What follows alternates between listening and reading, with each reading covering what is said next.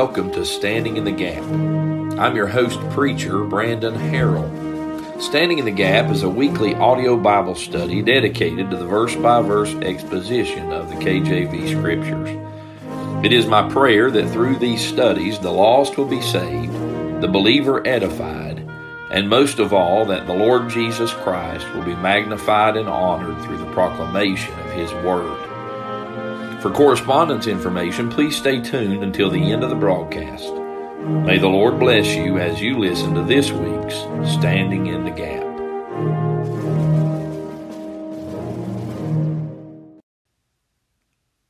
All right, it's time again for Standing in the Gap. This is Preacher Brandon. We are uh, studying the Gospel according to Matthew. We've made it now to chapter 1, verses 18 through 25. And we're studying this passage and considering the thought of the birth of Jesus Christ. We noticed, first of all, in verse 18, Joseph's discovery. The scripture says, Now the birth of Jesus Christ was on this wise. When as his mother Mary was espoused to Joseph, before they came together, she was found with child of the Holy Ghost. She was found with child, the scripture said. We studied the discovery that Joseph had here of Mary's pregnancy, uh, the effects of that upon him, the surprise of that, and then the most shocking, her explanation when she said it was of the Holy Ghost. And then in verse 19, we notice Joseph's decision. It says, Then Joseph, her husband, being a just man and not willing to make her a public example, was minded to put her away privily. We noticed Joseph's decision, this phrase, put her away privily. He was going to secretly and quietly write her a bill of divorcement to spare her the indignity of public reproach as well as uh, to save her life. She could have been stoned. And uh, I would also mention to you, and we, we won't deal with this uh, at this time in this study, we may wait and be able to deal with this a little later on when we look at Herod. But uh, notice one of the options that Joseph had was not to convince her to have an abortion. That wasn't on the table here. And uh, that wasn't even in the purview of the Jewish mind, and it ought not be in the minds of any civilized society. But Joseph was minded to put her away privily. He had made up his mind. His decision was final, and this is what he would do. Being a just man, he was minded to put her away privily. But then we began to consider Joseph's dream. On last time, this was what came into the uh, purview of our study. And in verse number 20 it says, But while he thought on these things, behold, the angel of the Lord appeared unto him in a dream, saying, Joseph, thou son of David, fear not to take unto thee Mary thy wife, for that which is conceived in her is of the Holy Ghost. And she shall bring forth a son, and thou shalt call his name Jesus, for he shall save his people from their sins. In this dream, we noticed first of all an intervention. This intervention occurred while he was reflecting upon the matter, while he thought on these things. Then there was a revelation. The messenger came. The angel of the Lord appeared unto him and the means of this intervention was a dream. He came to him while he was dreaming. And this intervention took place. God intervened into the life of Joseph to prevent him from following through with the decision that he had made. And then we found the injunction on last time. It says in verse 20, the angel of the Lord appeared unto him in a dream, saying, and first of all, there was some comfort that he received. He says, Thou son of David, um, reminding him of his lineage, of his heritage, of his kingly ancestry. And then he says, Fear not, a comforting remark. Fear not to take unto thee Mary thy wife. What a comfort Joseph received. And then the confirmation. He tells him there in verse 20, For that which is conceived in her is of the Holy Ghost. He confirmed the story that Mary had given. But today, as we look at this passage a little further, I want to move another step. And as we think about this dream, notice not only the intervention and not only the injunction, but notice in verses 20 and 21 the instruction. There are two areas in which the angel instructed Joseph in this dream. First of all, he was instructed concerning nuptials. He's told here, Take unto thee Mary thy wife. He's told in verse 21, She shall bring forth a son. And secondly, he is instructed concerning a name. He says, Thou shalt call his name Jesus, for he shall save his people from their sins. Let's take the first thought of this instruction. He was instruction, he was instructed concerning nuptials. There are two areas here that he's told uh, when it comes to this marrying of Mary. First of all, he is to receive his spouse. Take unto thee Mary thy wife. And secondly, he is to receive and to raise her son.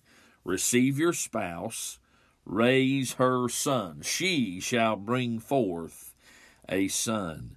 So here, Joseph is not only told not to fear, not only is the Holy Ghost's uh, involvement in this conception confirmed to him, but he is instructed to receive his spouse and to raise her son.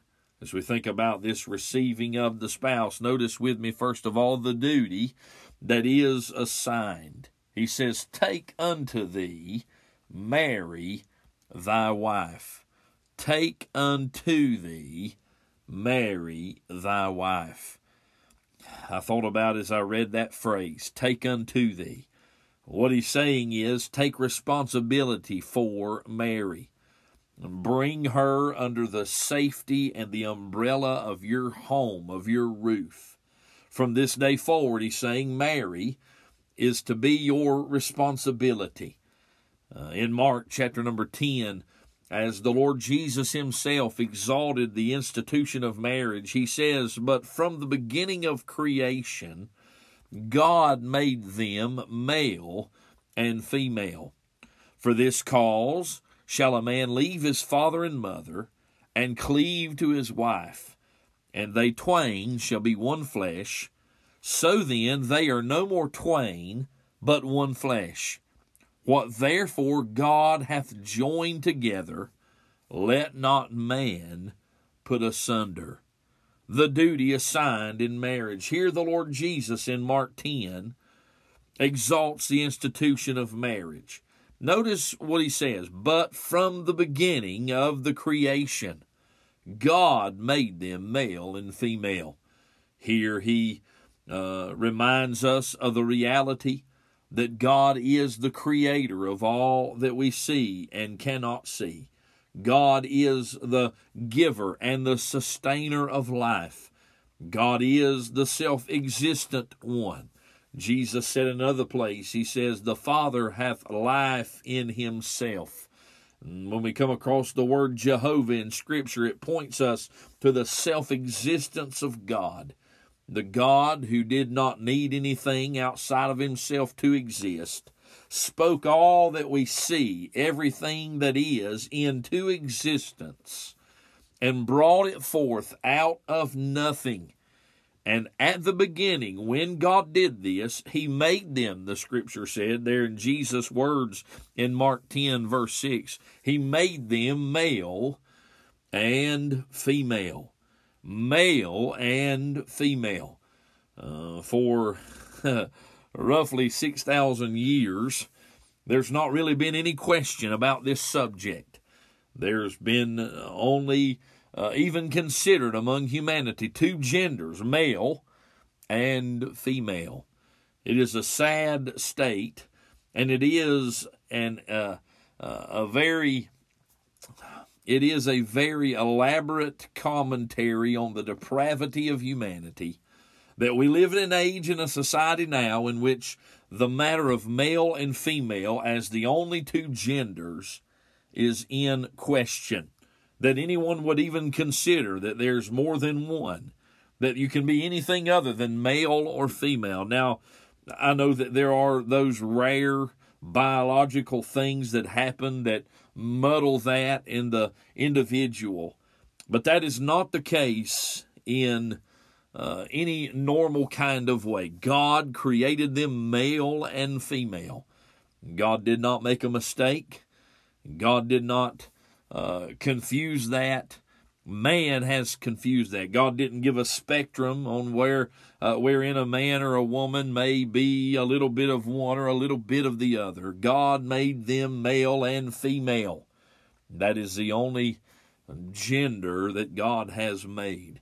And when you die, a hundred years from now, we can dig you up, look at your bones, and test them, and we can know whether you are a male or whether you are a female.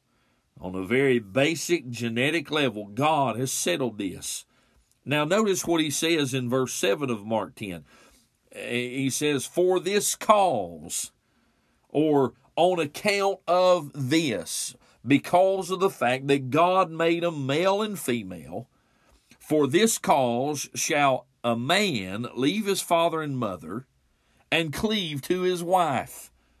A man should leave his father and mother and cleave to his wife. A man should marry a woman. Now, I understand that Paul gives exception for those who would not marry, who would remain single. He looks at that as a positive thing. It is a positive thing. It is a gift uh, often of God to individuals to allow them to stay single, that they may stay their attention and focus their minds upon the service of the Lord. But in the natural course of things, again, God has made it that a man would leave his father and mother and would cleave unto his wife, that a man and a woman would be married. And then he says, And they twain shall be one flesh. So then they are no more twain, but one flesh. They are to be united. The word cleave there means to glue together. And they are to be united. Uh, a man and a woman that are married should not act as two separate entities any longer.